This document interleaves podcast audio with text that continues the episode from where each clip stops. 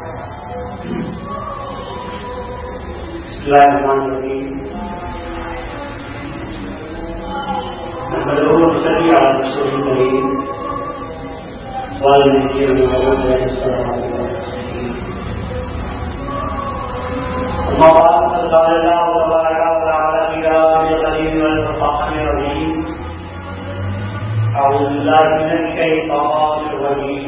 الله الرحمن الرحيم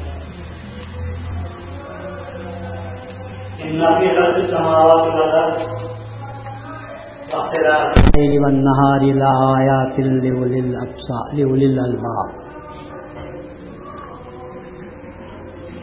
ارشاد خداوندی ہے کہ بے شک زمین اور آسمان کی پیدائش میں، دن اور رات کی گردش میں بہت سی نشانیاں ہیں ان لوگوں کے لیے جو صاحبان عقل ہیں۔ جو طبقہ دانشمند ہے، ان کے لیے اس میں بہت ساری نشانیاں ہیں۔ اس کے بعد اللہ تعالیٰ نے اولو الباب کی تعریف بیان کی ہے، ان کے صفات بیان کیے ہیں۔ حضرت مہدی معاؤد الحساط اسلام نے فرمایا، اس آیت کے بیان کے دوران اللہ تبارک و تعالیٰ کا مجھے یہ حکم ہوتا ہے کہ سید محمد، اس آیت میں اولو الباب جو کہا گیا ہے، اس سے مراد فقط تیری قوم ہے۔ تو گزشتہ کل اس آیت شریفہ کا بیان کرتے ہوئے، اس سے بحث کرتے ہوئے چند ضروری نکات آپ کے سامنے رکھے تھے۔ کہ آسمان اور زمین سے مراد کیا ہو سکتا ہے؟ کیا ہے معرفت کی نگاہ میں؟ دن اور رات یہ بھی ان الفاظ میں کیا اسرار ہیں اور صاحبان عرفان نے ان کے تعلق سے کیا باتیں بیان کی ہیں۔ اس کو بھی آپ کے سامنے بیان کر دیا تھا۔ اور آج جو بات کرنی ہے وہ یہ ہے کہ اول الباب صاحبان عقل کے لیے اللہ فرماتا ہے کہ اس میں نشانیاں ہیں۔ اور اللہ تعالیٰ نے حکم دیا ہے مہدی معاؤد علیہ السلاط السلام کو یہ فرمایا ہے کہ اس سے مراد فقط تیری قوم ہے۔ اس سے ایک سوال پیدا ہوا تھا اور شاید میں آپ کے سامنے کل بھی ذکر کیا تھا کہ کیا رسول اللہ صلی اللہ علیہ وسلم سے لے کر مہدی معاؤد علیہ السلاط السلام کے زمانے تک اول الباب نہیں تھے، صاحبان عقل نہیں تھے۔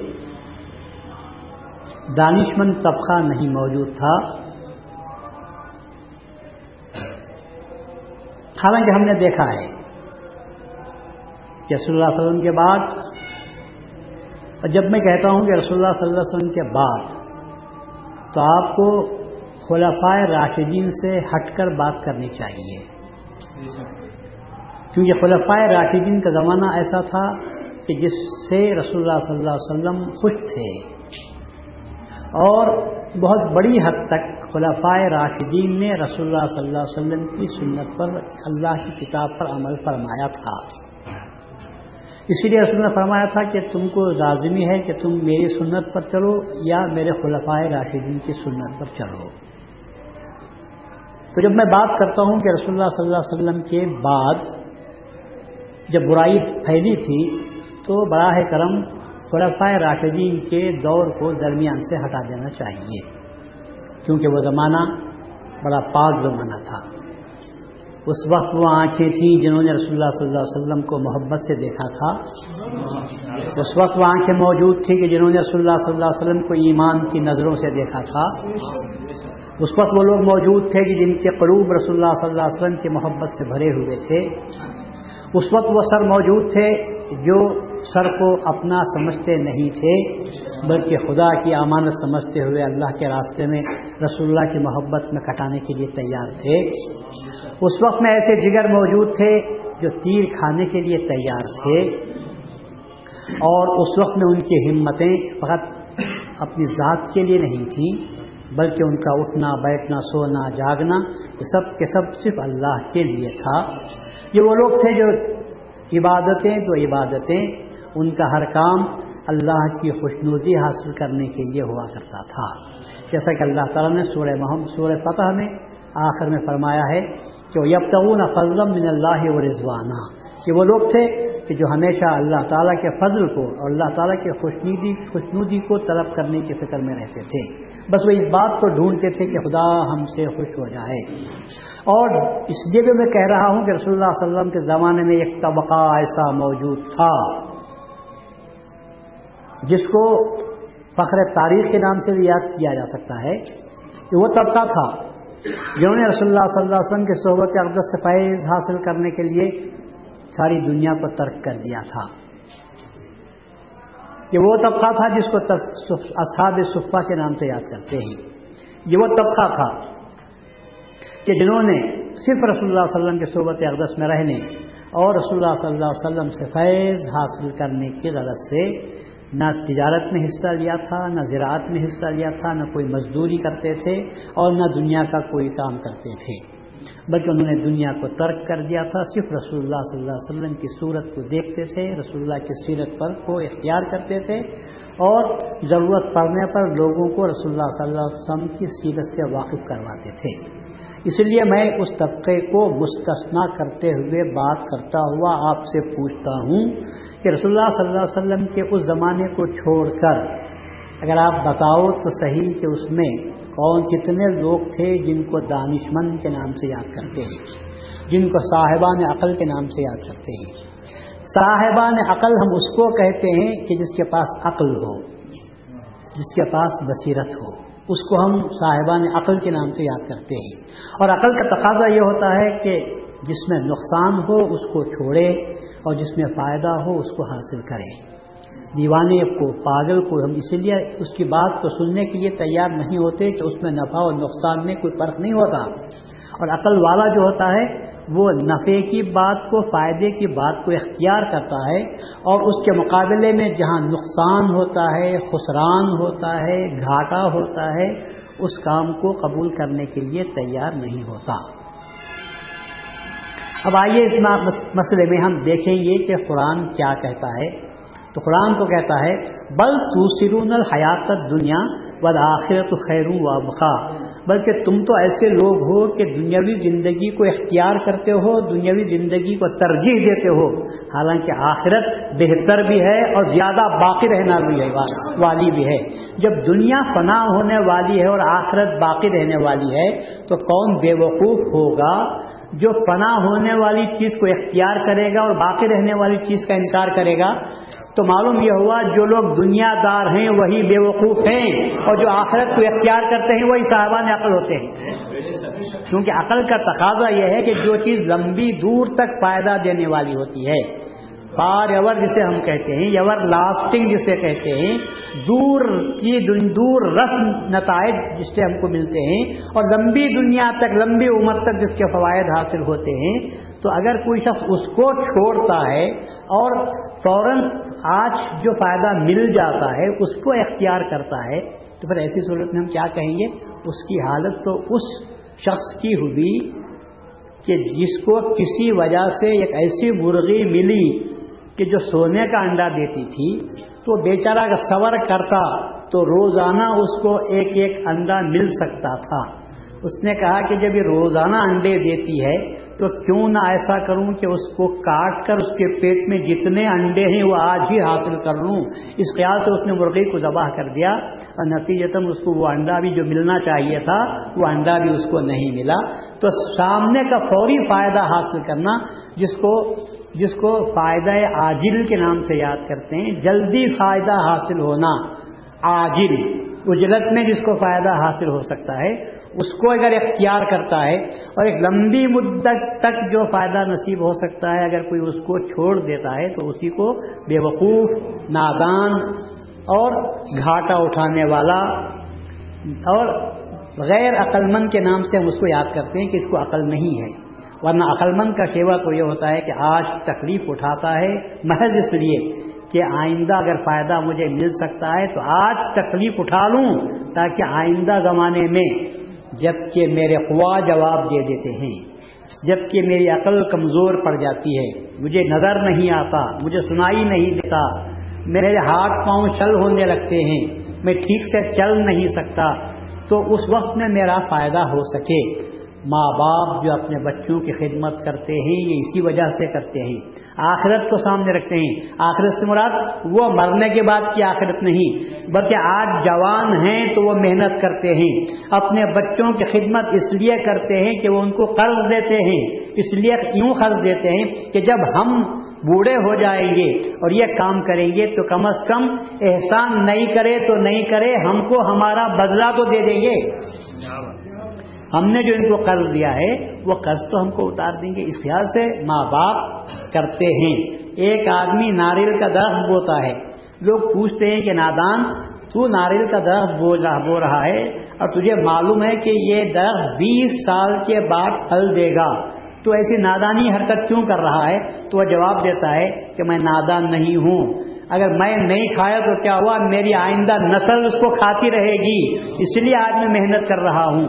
تو یہ دنیا کھانے کی جگہ نہیں، یہ دنیا محنت کرنے کی جگہ ہے۔ کھانے کی جگہ تو آخرت ہے کہ ہمارے کیے کا پھل ہم کو آخرت میں ملنے والا ہے۔ تو عقل مند وہ ہوتے ہیں جو آج محنت کرتے ہیں، آج مشقت اٹھاتے ہیں، آج مصیبت میں پڑتے ہیں۔ لیکن یہ مصیبت مصیبت نہیں، ان کے سامنے وہ آخرت کے خوش نما مناظر رہتے ہیں، جس میں وہ عیش و آرام کی زندگی بسر کرتے ہیں۔ آج یہاں پر انہیں بھوک لگتی ہے، پیاس لگتی ہے، پسینہ بہتا ہے، لیکن وہ اللہ کے اس وعدے کو یاد رکھتے ہیں کہ ایسا وہ ہوگا کہ تشتہی انفسکم، تم کو وہ ملے گا جس کی تم خواہش کریں گے۔ یہاں تمہاری خواہش کی چیز تم کو مل نہیں سکتی بغیر محنت کے، لیکن وہاں ایسا ہوگا کہ تم زبان سے نکالو تو تم کو وہ چیز فوراً آ جائے گی۔ تو تم جو چاہتے ہو تم کو وہاں چیز ملے گی۔ لازما لا جڑا نہ تم کو بھوک لگے گی، نہ تم کو پیاس لگے گی۔ ارے تم کو وہ کوثر پلا دیا جائے گا کہ پھر تم کو کبھی بھی پیاس بھی تم کو ضرورت میں محسوس نہیں ہوگی، پھر تم کبھی پیاسے بھی نہ رہیں گے۔ تو اللہ تبارک و تعالیٰ دنیا اور آخرت نے فرق بتا دیا ہے۔ اب اللہ عقل مندوں سے پوچھتا ہے کہ تم تمہاری عقل کیا کہتی ہے؟ تو جو عقل کے ناقص ہوتے ہیں وہ دنیا پر فریفتہ ہو جاتے ہیں۔ اور مرنے کے بعد مرتے وقت میں خالی ہاتھ نہیں جاتے۔ لوگ کہتے ہیں، کیا لے کر گیا؟ دنیا سے خالی ہاتھ گیا۔ میں کہتا ہوں، اس سے بڑا جھوٹ اور کوئی نہیں ہو سکتا۔ اس سے اور بڑا جھوٹ کوئی نہیں ہو سکتا۔ مرنے والا خالی ہاتھ بھی چلا جاتا تو بچ جاتا اللہ کے پاس۔ گناہوں کے پوٹیاں لے کر جا رہا ہے۔ تو اس کو یہ نہیں کہہ سکتے کہ خالی ہاتھ جا رہا ہے۔ بلکہ وہ اپنے غلط اعمال کے بوجھ اپنے سر پر اٹھا کر لے جا رہا ہے۔ دنیا والوں کو نظر آتا ہے کہ وہ خالی ہاتھ جا رہا ہے۔ صحیح ہے کہ دنیاوی اعتبار سے وہ خالی ہاتھ جا رہا ہے، لیکن وہ قریبی اعتبار سے وہ اپنے ساتھ کس قدر بوجھ ہیں جس کو اٹھا کر لے جاتا ہے۔ حدیث میں آیا ہے کہ بوجھ اٹھاتے اٹھاتے راستے میں اچانک ایک اس کی ماں پر نظر پڑتی ہے۔ اور ماں اس سے کہتی ہے کہ بیٹا میں نے کیا تجھے اپنا دودھ نہیں پلایا؟ میں نے تجھے اپنا پیٹ، جبکہ تو میرے پیٹ میں تھا، اس وقت بھی اور پیٹ سے باہر نکلنے کے بعد بھی میں نے اپنا خون جگر تجھے پلایا ہے۔ میں نے تیرے واسطے رات رات بھر جاگ کر تجھے سلایا ہے۔ تو آج اتنا کر دے کہ اتنا بوجھ میں اٹھا نہیں سکتی، ان کی پوٹلیوں میں سے میری یہ پوٹلی کو اٹھا دے تاکہ میرا وزن ہلکا ہو جائے۔ تو بیٹا جواب دیتا ہے، ماں، وہیں ٹہر جا، مجھے اپنے پوٹلیوں کی فکر ہے۔ آج میں کوئی رشتے کے اعتبار سے میں تیری کوئی مدد کر نہیں سکتا۔ تو یہ نادانی اور بیوقوفی ہوتی ہے کہ آدمی دنیا پر فریفتہ ہوتا ہے اور آخرت سے بے رغبتی کو اختیار کرتا ہے۔ تو اللہ قبر کو تاج یہ فرماتا ہے کہ ہم نے اول الباب کے لیے نشانیاں رکھی ہیں۔ اول الباب کے نشانیاں رکھنے کا مطلب یہ ہے، تم دنیا کو بھی، آسمانوں کو بھی دیکھو، زمین کو بھی دیکھو۔ کیا یہاں کی کوئی چیز باقی رہنے والی ہے؟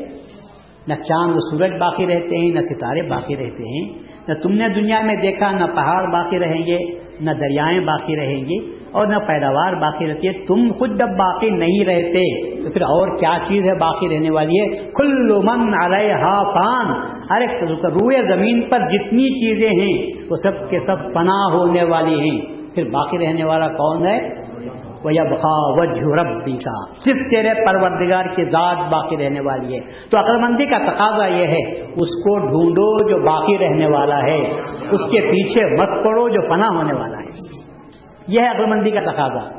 اسی لیے اللہ فرماتا ہے کہ ان الباب کے لیے نشانیاں ہیں۔ اور چنانچہ مہدی معود صاحب السلام نے دنیا کے سامنے جب اس پیغام کو رکھا تو اصحاب مہدی ہی تھے جنہوں نے دنیا کو سمجھ کر چھوڑا۔ دنیا کو سمجھ کر چھوڑا۔ یہ نہیں کہ کوشش کی دنیا کی اور ہاتھ نہیں آئی دنیا۔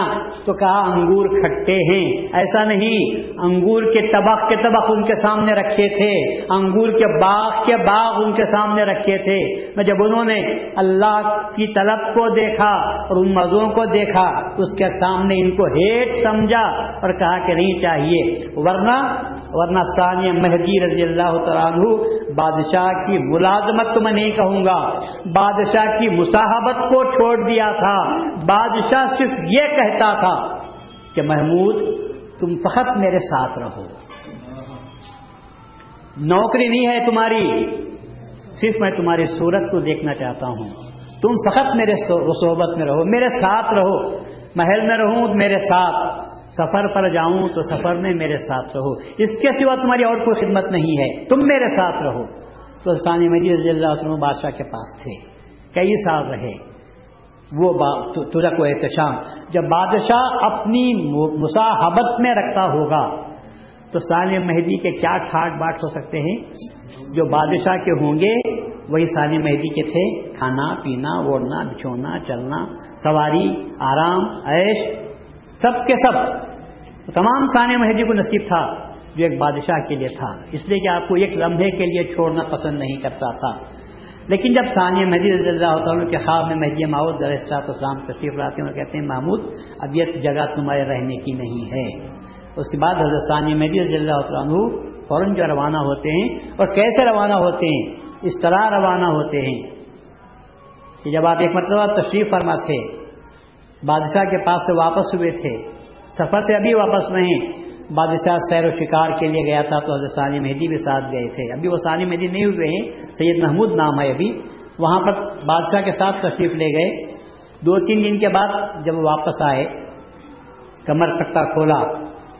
کپڑے بدل کر تیاری نماز کی کر رہے تھے۔ اصل کی نماز کا شاید وقت تھا، تیاری کر رہے تھے۔ پھر ایسے ہم بادشاہ کا بلاوا آیا اور کہا کہ آپ کو جہاں پناہ یاد کرتے ہیں۔ انہوں نے کہا، ابھی تو میں وہاں سے آیا ہوں۔ ابھی تو آیا ہوں اور نماز کی تیاری کر رہا ہوں۔ اللہ کے دربار میں مجھے جانا ہے۔ کہانی بادشاہ نے کہا کہ فوراً مجھے ساتھ بلا کے لاؤ۔ کچھ اچانک سفر درپیش ہے، وہ جانا چاہتے ہیں اور آپ کے اور آپ کو بلا رہے ہیں۔ ثانیہ مہری نے اسی وقت فیصلہ کر لیا۔ اول الباب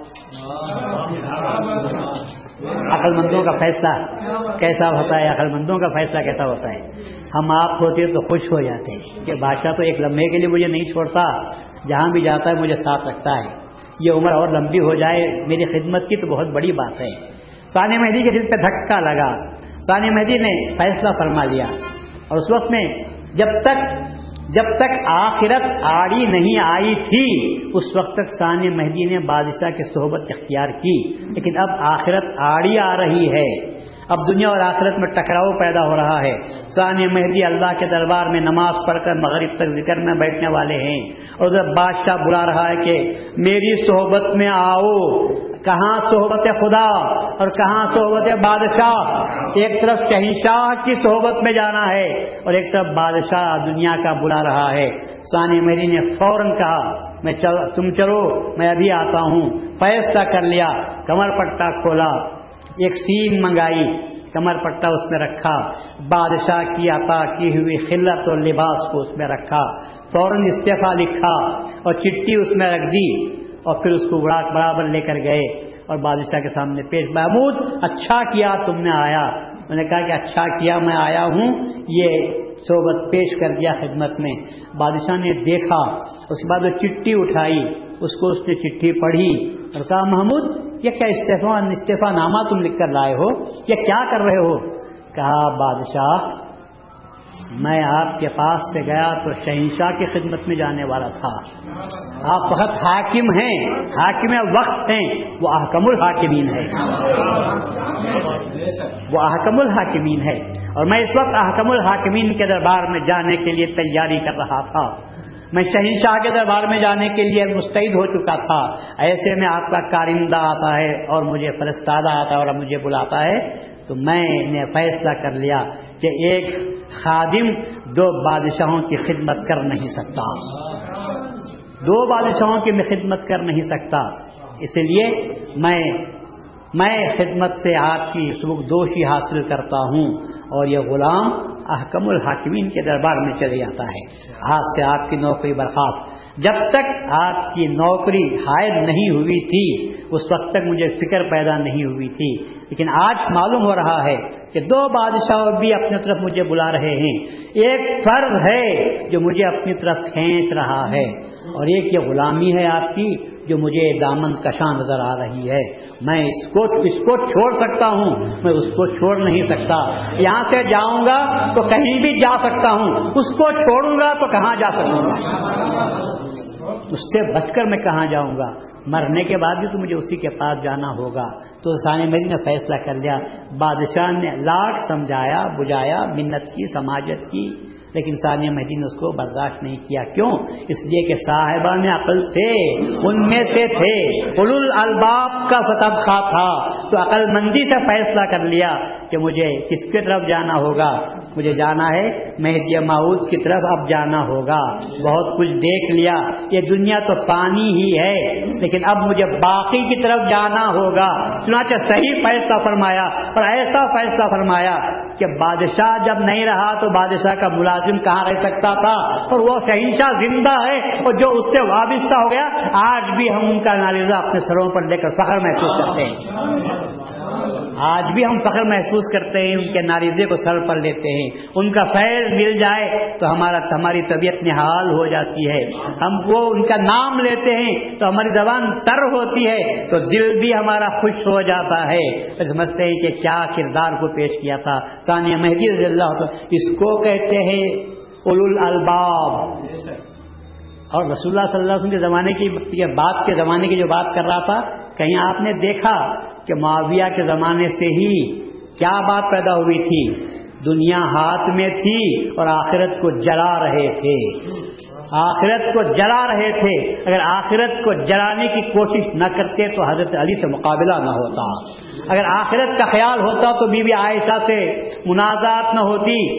حضرت بی بی عائشہ سے جنگ جمل واقع نہ ہوتی، ستر ہزار صحابہ قتل نہ ہوتے۔ اگر آخرت کا خیال ہوتا تو یزید جیسے فاسق بیٹے کو امیر المومنین بنانے کی فکر نہ ہوتی۔ اگر آخرت کو سامنے رکھتے تو کبھی بھی امام حسین کے قتل پر آمادہ ہونے والے یزید کو تیار نہ رکھتے۔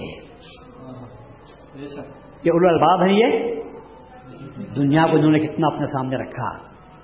فقط اپنی حد تک تو دنیا کر لی تھی، لیکن چاہا کہ نہیں، میرے بعد میری اولاد میں بھی دنیا رہنی چاہیے۔ خلافت نہیں تو نہیں، ملوکیت ہونی چاہیے۔ دینداری کا تقاضا تو اور کچھ تھا، اور دنیا داری کا تقاضا یہ تھا کہ تو اپنی سیاست سے کام لے لے اور بیٹے کو کسی نہ کسی طرح بادشاہ بنا کر چلے جا۔ اور جب تک امام حسین زندہ ہیں، اس وقت تک یزید کو کوئی گھاس بھی نہیں ڈالے گا۔ یہ امام حسین باہر نکل پڑیں گے اور ایک آواز دیں گے، تو لوگ اس آواز پر اسی طرح گریں گے، جس طرح شمع پر پروانے گر جاتے ہیں۔ اس لیے اپنے بیٹے کو ابھی سے تیار کر دے۔ خلافت لے لے ابھی سے لوگوں سے، جب تک تیری چل رہی ہے، تیری چلا لے۔ معاویہ نے وہ کام کر لیا تھا۔ اس کے بعد ہم دیکھتے ہیں کہ بادشاہتیں قائم ہوئی اس کے بعد تقریباً چھ سو سال تک سات سو سال تک برابر یہ دنیا اپنا کام کرتی رہی۔ کہاں سے؟ اس مقام پر سے، جہاں سے کہ رسول اللہ صلی اللہ علیہ وسلم نے اسلام کا پودا بویا تھا۔ اس مقام پر سے اس کے اطراف و اکناف سے، جہاں کے رسول اللہ صلی اللہ علیہ وسلم سے پہلے کے انبیاء جس مقام پر تشریف لائے، ملک شام وہ مقام ہے جہاں پر ہزاروں پیغمبر آئے تھے۔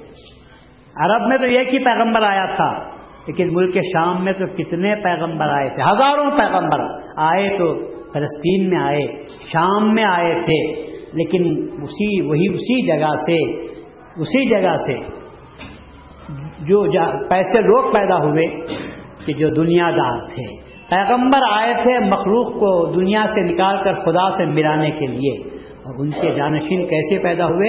اللہ اس کی تعریف بیان کرتا ہے۔ فخلف من بعدہم خلف۔ ان کے جانشین، ان کے بعد ان کے جانشین ایسے آ گئے۔ ان کی جگہ پر لوگ ایسے آ کر بیٹھے۔ کیا کیا انہوں نے؟ تو انہوں نے ازاء السلوات نمازوں کو ضائع کر دیا۔ دو لفظ اللہ نے استعمال کیے ہیں اور دونوں میں سب چیز آ گئی ہے۔ اور میں جو بات کر رہا تھا، تمیز کی دنیا اور دین کی، وہ باتیں آ گئی ازاء السلوات انہوں نے نمازوں کو ضائع کر دیا۔ وہ تب شہوات اور انہوں نے شہبتوں کی پیروی اختیار کر لی۔ ازاء السلوات میں دین کو رخصت کر دیا وہ تب شہوات میں دنیا کو اختیار کر لیا۔ تو یہ عقل مندی کا تقاضا تھا۔ نماز تو فرض تھی پر اللہ سلوات کا استعمال کرتا ہے۔ نماز کا استعمال کرتا ہے کہ اس کے امام کا جب ذکر کر دیتے ہیں تو مختدی بھی آ جاتے ہیں۔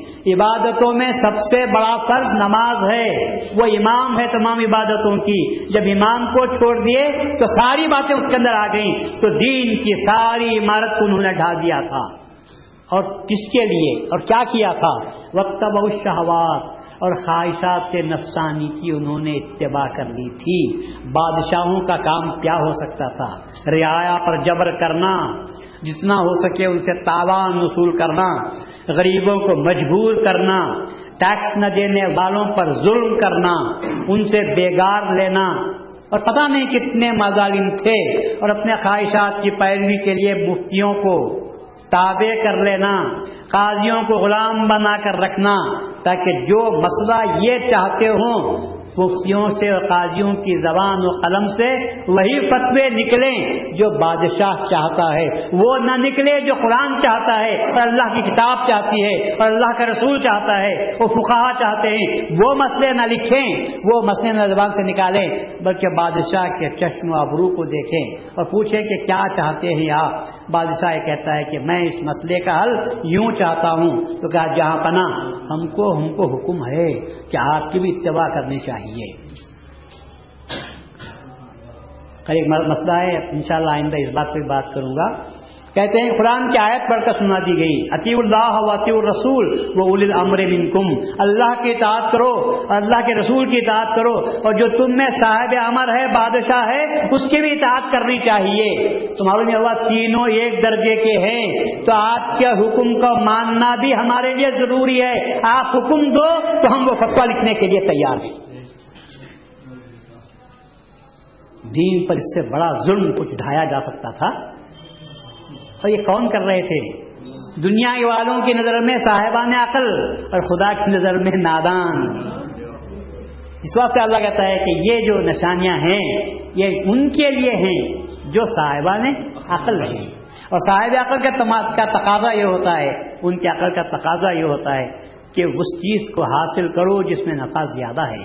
اور اس چیز کی فکر نہ کرو جس میں نقصان زیادہ ہے۔ دونوں ساتھ آ جائیں تو فرق کرو، تمیز کرو اور کہو کہ نہیں، ہم تو اس چیز کو اختیار کریں گے جس میں ہمارے لیے نفع ہے۔ دنیا میں بھی نفع ہے، آخرت میں بھی نفع ہے۔ اور بھلے سے اگر دنیا میں نقصان ہوتا ہو تو ہو جائے، لیکن ہم آخرت کے فائدے کو حاصل کریں گے۔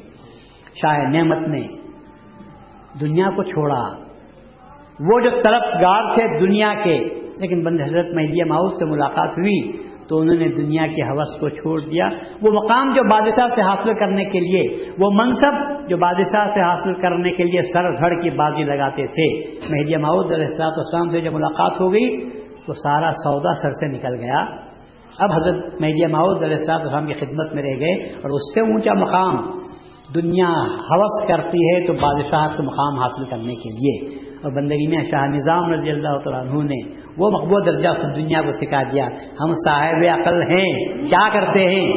ارے تم بے وقوف ہو بادشاہت کو طلب کرتے ہو اور ہم عقل مند ہیں۔ آبا و اجداد کی جائیداد بادشاہت کو ہم تج دیتے ہیں، چھوڑ دیتے ہیں۔ اور ایک فقیر کی غلامی اختیار کرتے ہیں۔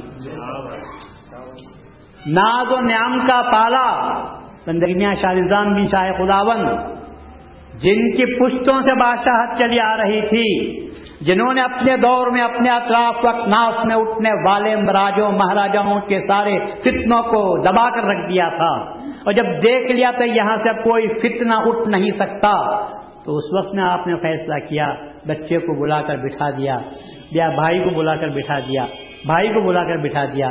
اور خود نے ترک دنیا کر لی اور پہنچے، اللہ کی طلب میں پہنچے اور کہا کہ یہ دنیا تو دیکھ لی، یہ بادشاہت تو میں نے دیکھ لی۔ اب کیا دیکھنا ہے؟ اب اس کو دیکھنا ہے جس کو جو ہم کو دیکھ رہا ہے۔ جو ہم کو اب دیکھ رہا ہے، اب اس کو دیکھنے کی فکر لگ گئی تو آپ نے دنیا چھوڑ دی۔ اور اللہ کی طرف میں نکلے اور اللہ کہتا ہے، تم طلب تو کرو طلب تو پیدا کرو طلب سچی ہوگی تو میں تمہاری آرزو کو پوری کر دوں گا۔ پوری کر دوں گا۔ اللہ تعالیٰ نے حضرت شاہ نظام رضی اللہ عنہ کے لیے مہدی ماؤد السلام تشریف لائے۔ اور شاہ نظام رضی اللہ عنہ جب تشریف لاتے ہیں مہدی ماؤد سے ملنے کے لیے تو اللہ تبارک و تعالیٰ حکم دیتا ہے، میرا خاص بندہ، میرا طالب، میری طلب میں تجھ سے ملنے کے لیے آ رہا ہے۔ اے مہدی، اٹھو، باہر جاؤ اور اس بندے کا استقبال کرو۔ اس بندے کا استقبال کرو جو میری طرف میں تمہارے پاس آ رہا ہے۔ تو کیا کائنات میں تبدیلی پیدا ہوئی؟ مہدی ساری دنیا کو ہدایت دینے والا۔ مہدی کون ہے؟ امیر کائنات ہے۔ امیر کائنات ہے۔ رب العالمین کا نائب ہے۔ اور وہ اٹھ کر استقبال کر رہا ہے۔ کس کا؟ شاہ نظام کا نہیں۔ طالب آخرت کا۔ شاہ نظام کا نہیں۔ طالب آخرت کا۔ شاہ نظام کا نہیں۔ طالب دیدار خدا کا۔ ان کا استقبال کرنے کے لیے کہا گیا کہ میرا بندہ آ رہا ہے، میری محبت میں آ رہا ہے اور تمہارے پاس آ رہا ہے، کیونکہ تمہارے پاس دیدار کی جاگیر ہے۔ تمہارے پاس دیدار کی جاگیر ہے اور وہ جاگیر پانے کے لیے آ رہا ہے۔ بادشاہت چھوڑا فقیری اختیار کی اور دیدار کی جاگیر حاصل کرنے کے لیے آ رہا ہے۔ تو تم جاؤ میڈیا ماؤد السلام بک میں خدا سے جاتے ہیں اور شاہ نظام کا استقبال کر لیتے ہیں اب یہ فیصلہ صحیح تھا یا غلط تھا؟ یہ فیصلہ صحیح تھا یا غلط تھا؟ بادشاہت رہتی شاہ نظام کی تو کب تک رہتی آج دیکھ رہے ہیں یہ جائز کے مقام پر ہندوؤں کی حکومت ہے۔ آج وہ بادشاہت نہیں رہی۔ لیکن شاہ نظام نے جو بادشاہت اختیار کی، مہدی موت کی خلافت کی بادشاہت آپ کو مل گئی۔ آج بھی ہم ان کا بحرام کرتے ہیں اور پھر ہم ان کا سر آنکھوں پر اس کے ناریزے کو اٹھاتے ہیں۔ ان کو نہیں، ان کے جوتیوں کو نہیں۔ ارے، ان کا نام آ گیا۔ تو ہم سمجھتے ہیں کہ ان کے نام کے ڈوبے چنے کو بھی ہم ناریزہ سمجھتے ہیں، سر آنکھوں پر رکھتے ہیں۔ اور کھاتے وقت میں حضرت کا مشاہدہ کرتے ہیں اور یہ سمجھتے ہیں کہ ہم کو تبرک مل گیا ہے۔ یہ کس کا فیصلہ تھا؟ صاحب عقل کا فیصلہ تھا۔ عقل مند جو فیصلہ کرتے ہیں وہ ایسا فیصلہ نہیں کرتے۔ عقل مند دنیا اور آخرت میں فیصلہ کرتے ہیں اور دنیا کو چھوڑتے ہیں اور آخرت کو اختیار کرتے ہیں۔ کیوں؟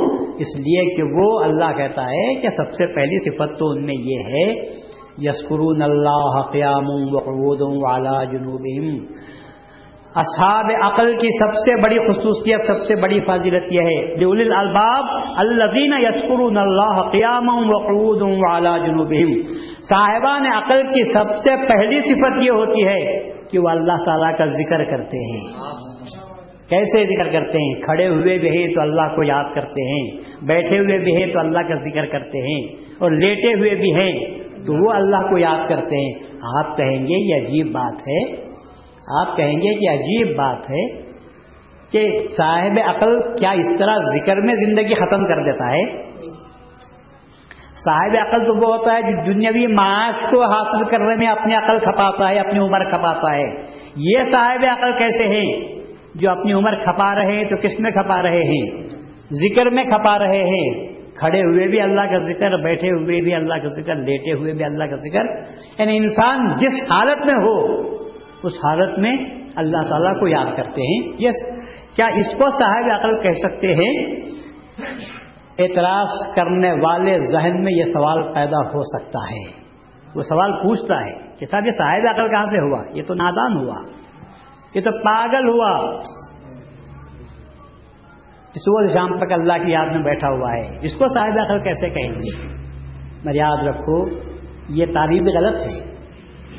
محترف جو سوال کر رہا ہے وہ سوال غلط ہے۔ بلکہ صاحبان عقل، ان کی پہلی صفت اللہ نے بیان کی ہے کہ وہ ہمیشہ اللہ تعالیٰ کی یاد میں رہتے ہیں۔ اللہ تعالیٰ کا ذکر کرتے ہیں۔ کیوں ذکر کرتے ہیں؟ اس لیے کہ اللہ تعالیٰ کا ذکر اللہ تعالیٰ کے شکرانے کے طور پر بھی ہوتا ہے۔ اللہ تعالیٰ کے شکرانے کے طور بھی ہوتا ہے۔ تمہاری ایک حالت نہیں رہتی، بلکہ روزانہ تمہاری حالت بدلتی رہتی ہے۔ تو جب حالت بدلی تو اللہ تعالیٰ کا ذکر نہیں کرو گے، حالت بدلی تو اللہ کا شکر ادا نہیں کرو گے۔ دو سال پہلے تمہاری کیا حالت تھی اور دو سال کے بعد آج تمہاری کیا حالت ہے؟ آج معاش کے اعتبار سے تمہاری کیا پوزیشن ہے؟ جب بھی تم یاد کرو تو کہو گے، ہم، ایک وقت ہم پر کیسا تھا۔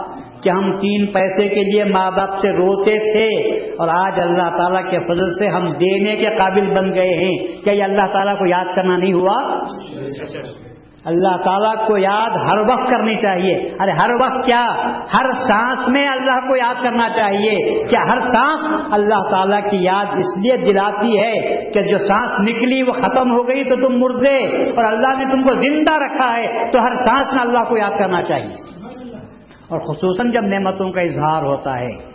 اللہ تعالیٰ کی جانب سے کمالات تم کو نصیب ہوتے ہیں۔ بچپن کے بعد جوانی کیا اللہ تعالیٰ کی نعمت نہیں ہے؟ کیا جوانی نعمت نہیں ہے؟ اور جوانی کے بعد جب ادھڑپن آتا ہے، جسم کی طاقت، جسم کی کمال قوت تو پیدا ہو جاتی ہے، مگر ابھی عقل ناقص رہتی ہے۔ جب چالیس سال کے ہوتے ہیں تو پھر عقل پختہ ہوتی ہے۔ کیا یہ اللہ کا احسان نہیں ہے کہ تمہاری عقل کو بھی اللہ نے پختہ کر دیا؟ اور پھر جب بوڑھے ہوتے ہیں تو تم تجربہ کار ہو جاتے ہو۔ وہ بچہ جو بڑی محنت کے بعد، ٹھوکرے کھانے کے بعد نتیجے پر پہنچتا ہے، تم دنیا دیکھے ہوئے ہو۔ تم فوراً بچے کو دیکھ کر کہتے ہو، بیٹا، یہ کام مت کر، اس میں تیرے لیے نقصان ہے۔ یہ کہاں سے مل رہا ہے؟ یہ اللہ کا فضل ہے۔ اس کے تجربے کی بنیاد پر کر رہا ہے کیا اس پر شکر ادا نہیں کر سکتے۔ اور وہ ماں باپ اور وہ بچے جن کو ماں باپ کی صحبت نصیب ہے، ماں باپ کا سایہ نصیب ہے کیا یہ اللہ تعالیٰ کے احسان شکر ماننے کی ضرورت نہیں ہے؟ ہر قدم پر بیوی اچھی ملی خدمت گزار، اللہ کا احسان مانو کہ تمہاری زندگی بچ گئی۔ اگر جھگڑالو مل جاتی، لڑوئی مل جاتی، تو تمہاری زندگی تباہ و برباد ہو کر رہ جاتی۔ اچھی بیوی ملی خدا کا شکر ہے۔ نیک اولاد پیدا ہوئی، اللہ کا شکر ہے۔ ماں باپ کا سایہ میں ہے اللہ تبارک و تعالیٰ کا شکر ہے۔ مرشد سے بیت ہو گئے، یہ اللہ کا شکر ہے کہ تم کو کھانے کو تو ملا دنیاوی اعتبار سے، لیکن روحانی غذا نہیں ملی تھی تو خدا سے دور تھے۔ اب روحانی غذا کا بھی انتظام ہو گیا، یہ بھی اللہ تبارک و تعالیٰ کا احسان ہے۔ تم کتنے نعمتوں کا اللہ تعالیٰ کا احسان کرو گے؟ احسان کا شکر ادا تم کر سکو گے؟ تم گن بھی نہیں سکتے کہ اللہ کا تم پر کتنے احسانات ہیں۔ تو وہ لوگ جو اللہ کی قدر کرتے ہیں یا اللہ تبارک و تعالیٰ ان کو صاحب عقل کہہ رہا ہے، تو اس لیے کرتا ہے کہ وہ اللہ کو یاد کرتے ہیں یہ سمجھتے ہیں، ان میں سے کوئی کام ہماری تدبیر سے نہیں ہوتا۔ ہر کام ہو رہا ہے، اللہ تعالیٰ کے فیصلے سے ہو رہا ہے۔ اللہ نے ہمارے حق میں صحیح فیصلہ کیا ہے۔ اس وجہ سے وہ اللہ کو یاد کرتے ہیں۔ اٹھتے بھی ہیں، تو وہ اٹھنا بھی نعمت ہے، بیٹھنا بھی نعمت ہے۔ اگر پاؤں میں فریکچر ہو جائے، راڈ رکھ دیا جائے، آپ بیٹھ سکتے ہیں؟ آپ صاف کہتے ہیں، نہیں، میں کرسی پر بیٹھتا ہوں، میں بیٹھ نہیں سکتا، پاؤں کو میں موڑ نہیں سکتا۔ بیٹھنا بھی نعمت ہے، یہ ان سے پوچھو جو بیٹھ نہیں سکتے۔ نماز پڑھتے ہیں تو پاؤں لمبے کر کے بیٹھتے ہیں، یا کہتے ہیں، کرسی پر نماز پڑھ لیتا ہوں۔ کس قدر مجبور ہے؟ حاجت کو جاتے ہوں گے تو کیسے کا کام کرتے ہوں گے؟ ان کو معلوم ہے۔ ارے جو بیٹھتے ہیں ان کو خبر نہیں ہے کہ بیٹھنا کتنی اللہ کی نعمت ہے۔ جو بیٹھنے سے محروم ہو گئے ہیں ان سے پوچھو تو کہیں گے بیٹھنا بھی نعمت ہے۔ اللہ تیرا شکر ہے کہ ہم بیٹھ سکتے ہیں۔ سینے میں درد ہے لیٹ نہیں سکتے۔ لیٹتے ہیں تو فوراً اٹھ کے بیٹھ جاتے ہیں اور کہتے ہیں کہ نہیں، لیٹ نہیں سکتا، دم اوپر چڑھتا ہے۔ دما ہو گیا ہے تو لیٹ نہیں سکتے۔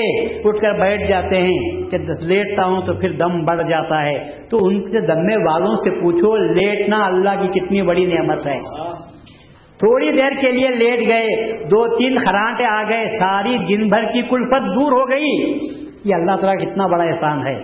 تو ہر حالت میں اللہ تعالیٰ کا ذکر کرتے ہیں۔ شکر بھی کرتے ہیں۔ اللہ کو یاد کر لینا کافی ہے۔ مالک تیرا احسان ہے کہ اب کام سے فارغ ہوا۔ ذرا کمر سیدھی کر لوں، لیٹ جاؤں۔ کیا یہ اللہ تعالیٰ کو یاد نہیں کرتے؟ اور اللہ چاہے تو تم کو محروم کر دے۔ کھڑے ہونے سے محروم کر دے، بیٹھنے سے محروم کر دے، لیٹنے سے تم کو محروم کر دے۔ پر یہ وہ لوگ ہیں، صاحبان عقل ہیں۔ اور ان کی عقل اپنی عقل پر ناز نہیں کرتی۔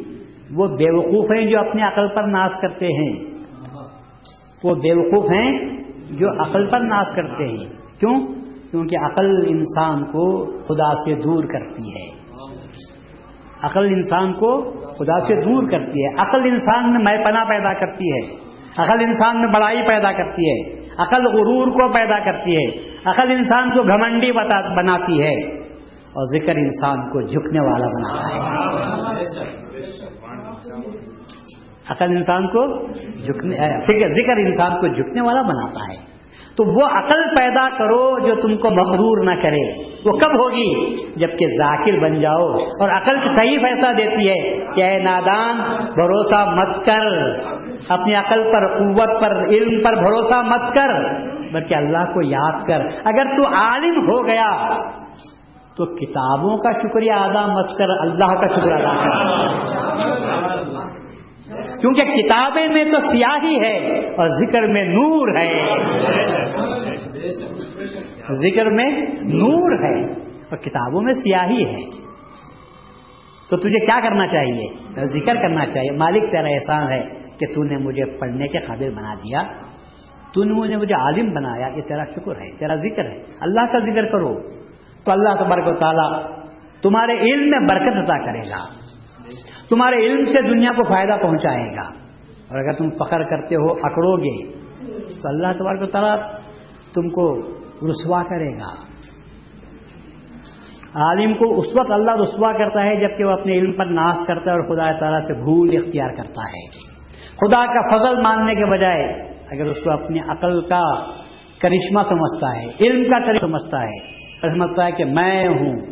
تو اللہ کہتا ہے کہ یہ یہ بات اچھی نہیں عقل میں سکھاتی ہے اور ذکر تو سکھاتی ہے۔ ذکر کہتا ہے نہیں، میں نہیں ہوں، تو بول تو۔ تو ذکر تو کی تعلیم دیتا ہے اور عقل علم میں کی تعلیم دیتا ہے۔ میں نے کیا۔ جو میں بول رہا ہوں ہونا چاہیے۔ میں نے جو کہہ دیا کہہ دیا۔ ارے کہاں سے میں کہہ رہا ہے؟ عالم کو تو کبھی میں اس لیے نہیں کہنا چاہیے۔ کہ عالم کے باپ کے گھر سے بات مسئلہ نہیں بول رہا ہے۔ عالم جو مسئلہ بول رہا ہے، یا کتاب سے بولتا ہوگا، یا حدیث سے بولتا ہوگا، یا فکہ کے خول کو بولتا ہوگا، یا مہدی کا خول سناتا ہوگا۔ تو میں بول رہا ہوں، سب سے بڑی غلطی ہے۔ اسے تو یہ کہنا چاہیے، کتاب میں یہ آیا ہے، حدیث یہ کہتی ہے، یہ فرمان مہدی ہے۔ کہ میں کہاں سے آیا؟ اور تیری بات تو ہم جوتوں پر رکھتے ہیں۔ تیری بات کو تو ہم جوتے کی نوک پر رکھتے ہیں اور خدا کی طرف سے جب تو کہتا ہے، سر آنکھوں پر رکھتے ہیں۔ مفتی کے فتوے کو ہم اس لیے قبول کرتے ہیں کہ وہ حوالے سے بات کرتا ہے اور یہ کہتا ہے کہ اللہ کا فرمان یہ ہے۔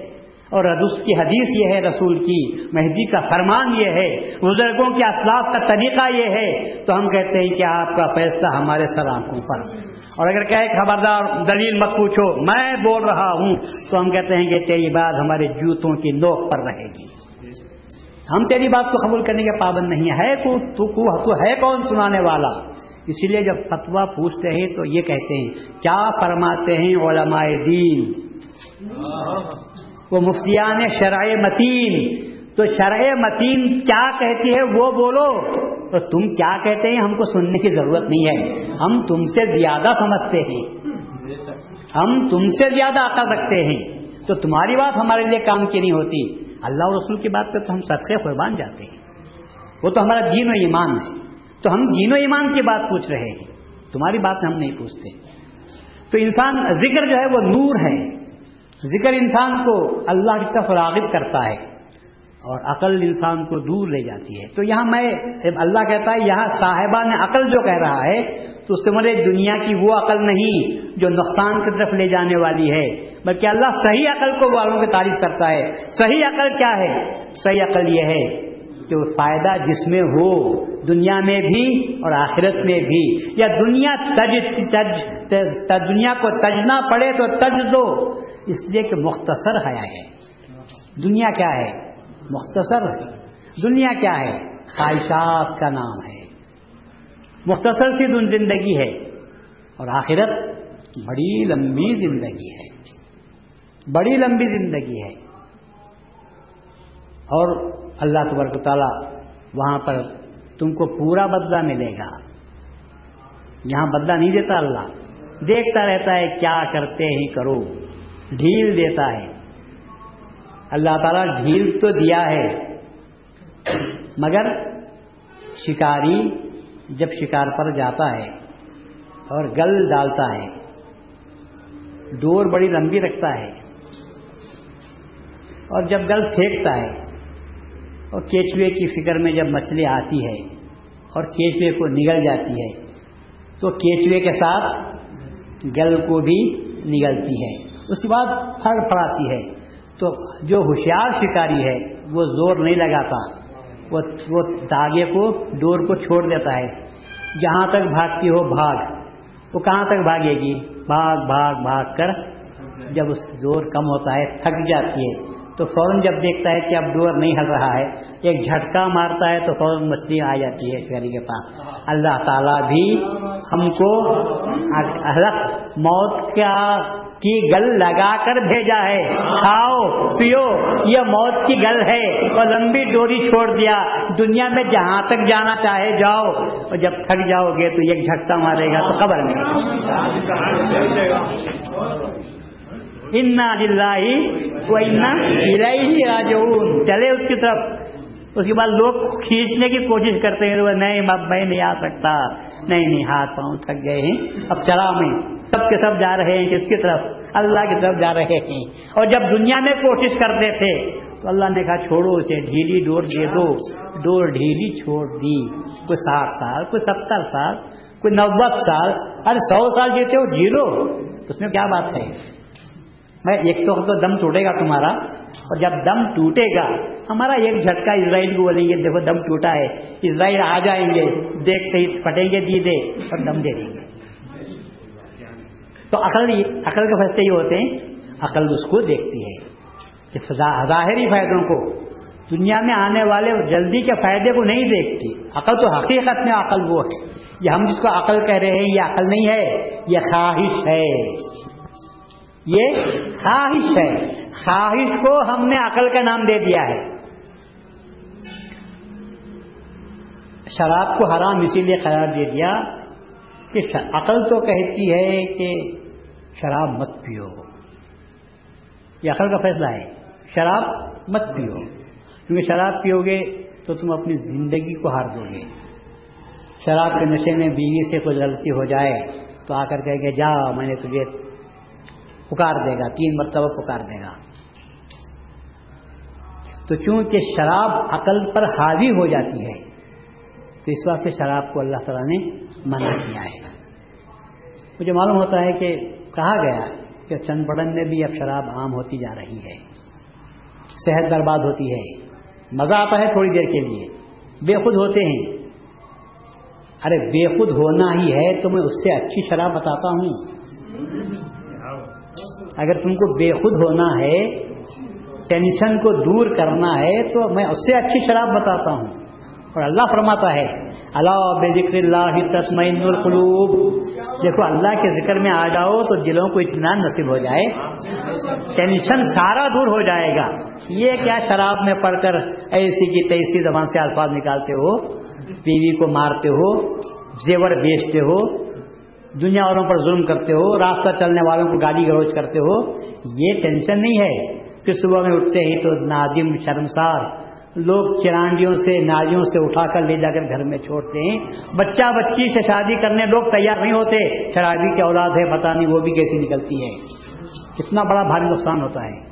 ایک تھوڑے نفے کے لیے، ایک رات کے نشے کے لیے ساری زندگی کو داؤ پہ لگا دیتے ہیں، عزت کو بھی داؤ پر لگا دیتے ہیں۔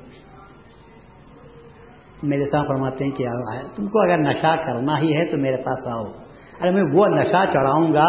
یہ نشہ تو ایسا ہے کہ پانی سر پر ڈالو، دو کک مارو تو فوراً نشہ اتر جاتا ہے۔ میرے ساتھ فرماتے ہیں کہ بندے کے پاس جب آتے ہیں، یہ تو شراب کی مستی ہے۔ بندے کے پاس دنیا کی مستی آتی ہے۔ مست دنیا کے آتے ہیں، وہ ان کا نشہ اتر جاتا ہے۔ کیونکہ وہ نظر میں رکھتا ہوں۔ لوگ شراب کھانے میں جاؤ تو تم کو ساگر سے پلائیں گے، پیالے سے پلائیں گے۔ لیکن میں نظروں سے پلاتا ہوں۔ میں نظروں سے پلاتا ہوں۔ اور ایک مرتبہ پیو گے تو پھر سیراب نہیں ہوگے۔ بندگی میاں سے فرمایا کہ ایسے بلا کا پیاسا ہے۔ سات دریا الوحیت کے پی گیا۔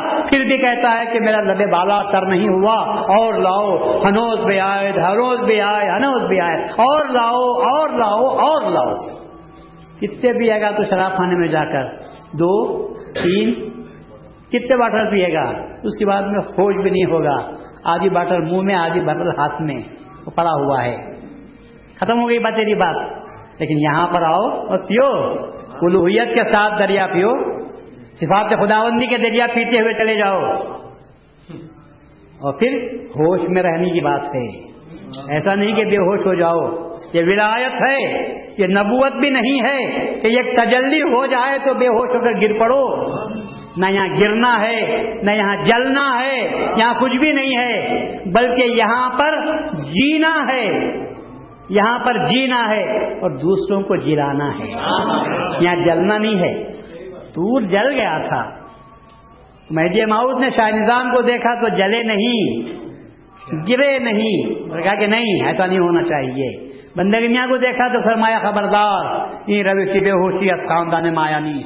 ہوشیار چوے ہوشیار چوے ارے، دنیا کی پیتے ہیں تو بے ہوش ہوتے ہیں۔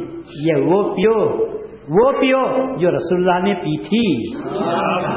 وہ پیو جو رسول اللہ نے پی تھی۔ کیسے پی تھی؟ اور ایسے پی تھی کہ دیدار خدا بھی ہو رہا ہے اور آنکھوں سے دیکھ رہے ہیں اور مسکرا رہے ہیں۔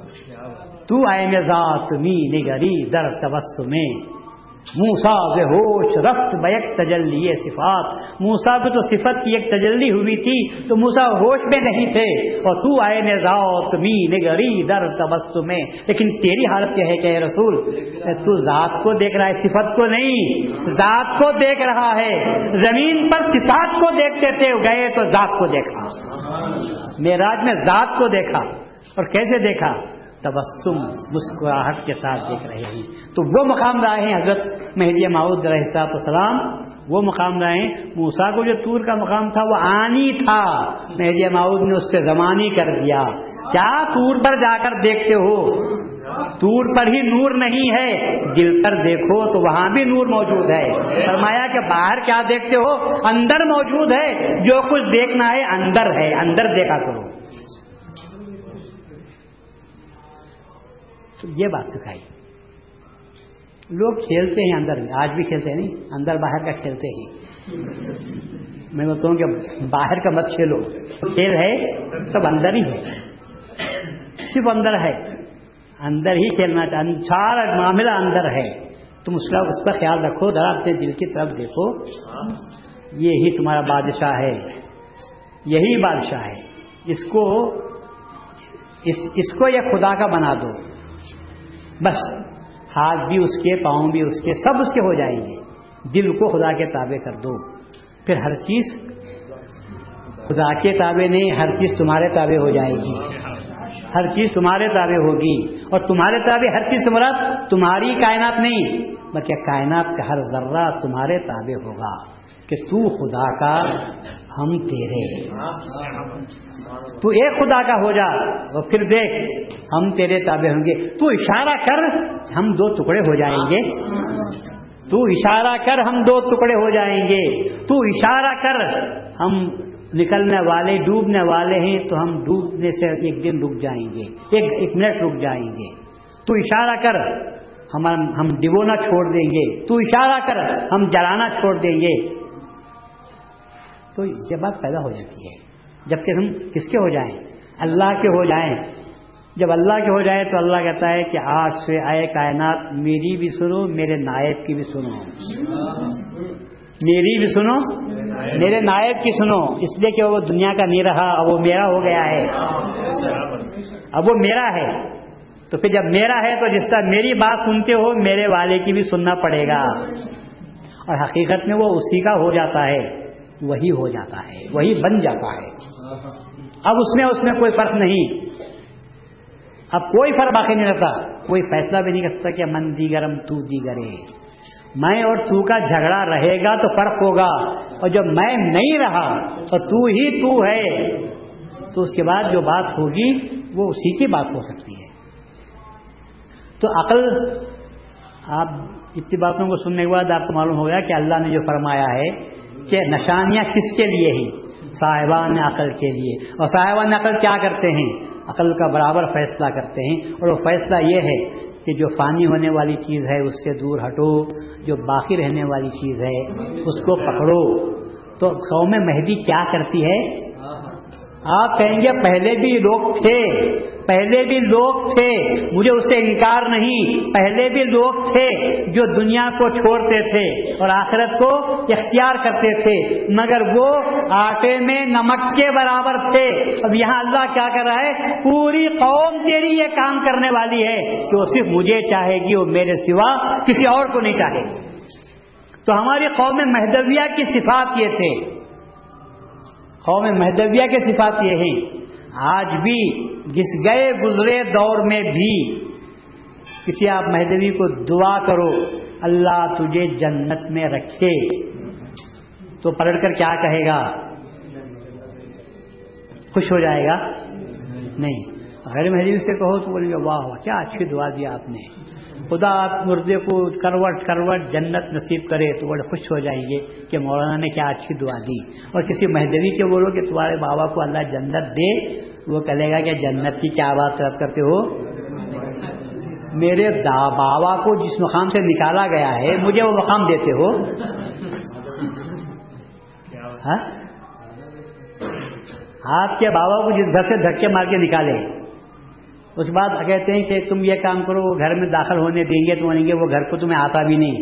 اس لیے کہ میرے بابا کو تو وہاں سے نکالے تھے۔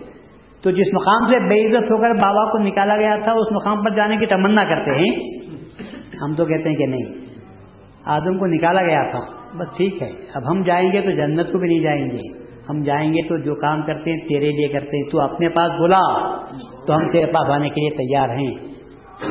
یہ اور بات ہے کہ اللہ کا دیدار جنت میں ہوتا ہوگا۔ ہاں جنت سے دیدار ہے تو آتے ہیں۔ اس کا مقام تو جنت رکھتا ہے تو رکھ لے۔ مگر ہم جنت کی خواہش میں نہیں آتے۔ ہم دیدار کی طلب میں آتے ہیں۔ اب تو جہاں رکھتا ہے، رکھ۔ اس کا جو مقام نام دینا چاہے، وہ نام دے دے اس وقت میں احسان فرمایا کہ جنت الفردوس مانگو۔ جنت الفردوس مانگو جہاں سے خدا کا دیدار ہوتا ہے۔ وہ ہم چاہتے ہیں۔ تو یہاں بھی ہم نے آخرت میں جانے کے بعد بھی ہم تمیز کرتے ہیں۔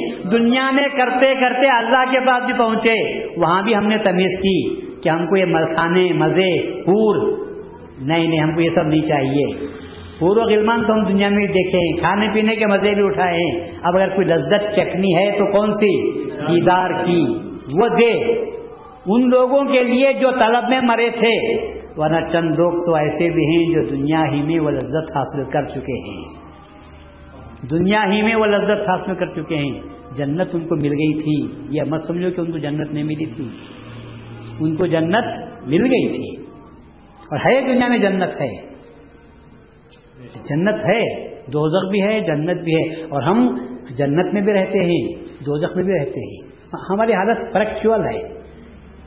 ایک دن جنت میں رہتے ہیں۔ ایک دن دو میں رہتے ہیں۔ جس نے اللہ دے دیا، خوب۔ اطمینان ہے بھائی کچھ فکر نہیں ہے۔ کس میں ہیں آپ؟ جنت میں ہیں۔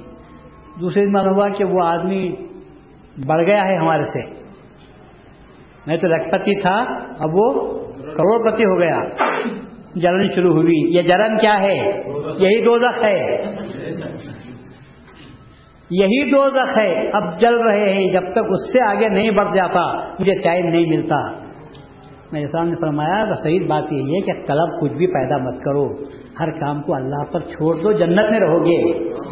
غلطی کب ہوتی ہے؟ ہم جب منزل کو متعین کر کے دوڑتے ہیں تو ہم کو تکلیف ہوتی ہے، وہی عذاب ہے۔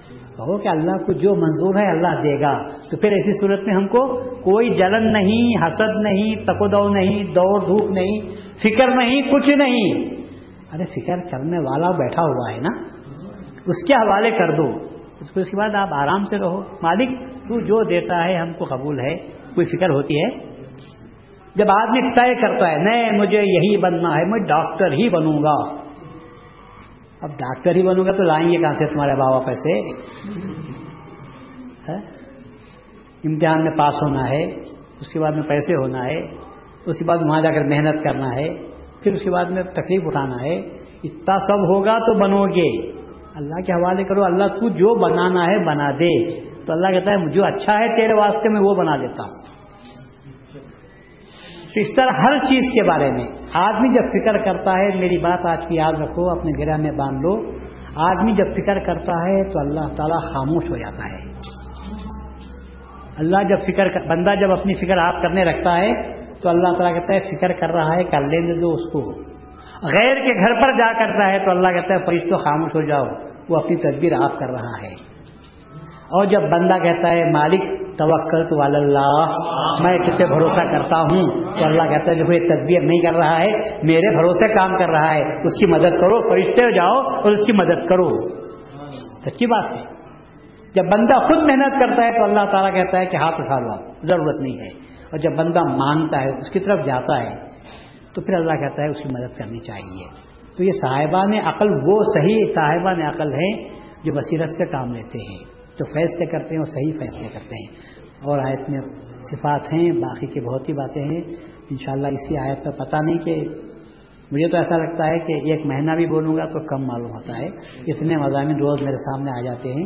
اللہ سے دعا کرتا ہوں کہ بار تعالیٰ، قوم مہدی میں ہم کو زندہ رکھ اور قوم مہدی میں ہم کو آخرت میں حشر عطا فرما تو مہدی کے جھنڈے کے نیچے ہم آ جائیں۔ وہ